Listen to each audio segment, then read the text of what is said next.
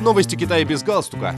Экономика, культура, инновации, экология и многое другое. Обо всем этом без политики. Дорогие друзья, вы слушаете новости Китая без галстука. В Баку завершился пятый международный фестиваль анимации для детей и взрослых «Анимафильм». В течение пяти фестивальных дней были продемонстрированы фильмы из 29 стран мира.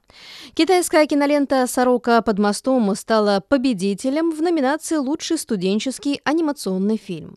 В других номинациях победителями стали работы французских, грузинских, итальянских, португальских, азербайджанских, швейцарских и американских кинематографистов.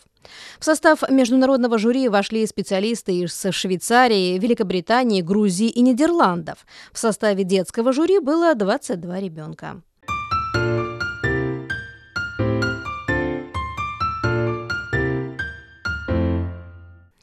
Китае начали синтезировать свинцовые белила для изготовления косметических средств порядка 2700 лет назад. Такое заявление сделали китайские ученые на основе археологического открытия.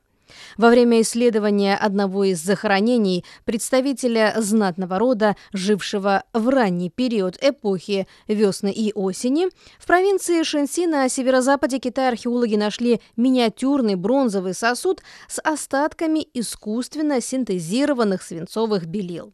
Находка свидетельствует о том, что китайцы примерно на 300 лет раньше, чем европейцы и жители региона Средиземного моря стали изготавливать такой вид пигментов для украшения своей внешности, отметил научный сотрудник университета при Академии наук Китая Ханьбин.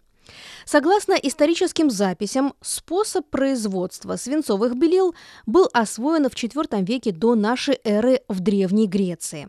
Вопрос об истории и их изготовлении в Древнем Китае давно был предметом дискуссий. Британский синолог, науковед Джозеф Ниден считает, что технология изготовления свинцовых белил была освоена в Китае в V веке до нашей эры.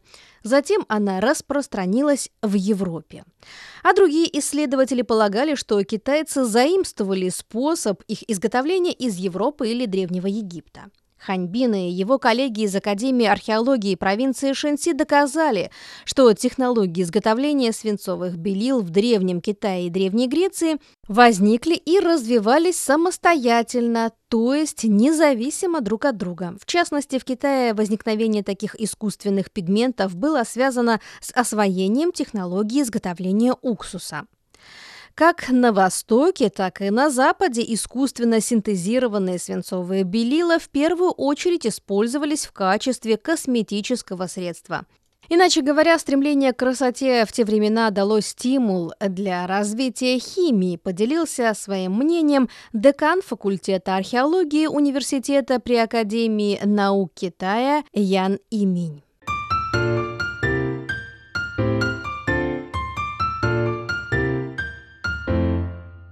59-летний китаец Вэнь Шишань, наследник традиционного ремесла изготовления зонтиков из промасленной бумаги, которое включено в список нематериального культурного наследия в провинции Джидиан, стремится сделать бумажные зонты снова популярными.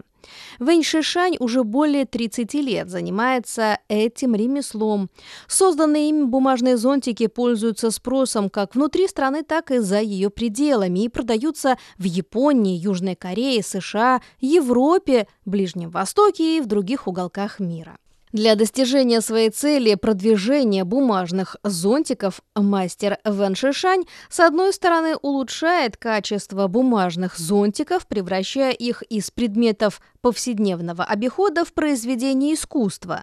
С другой стороны показывает и знакомит большее число людей с бумажными зонтиками.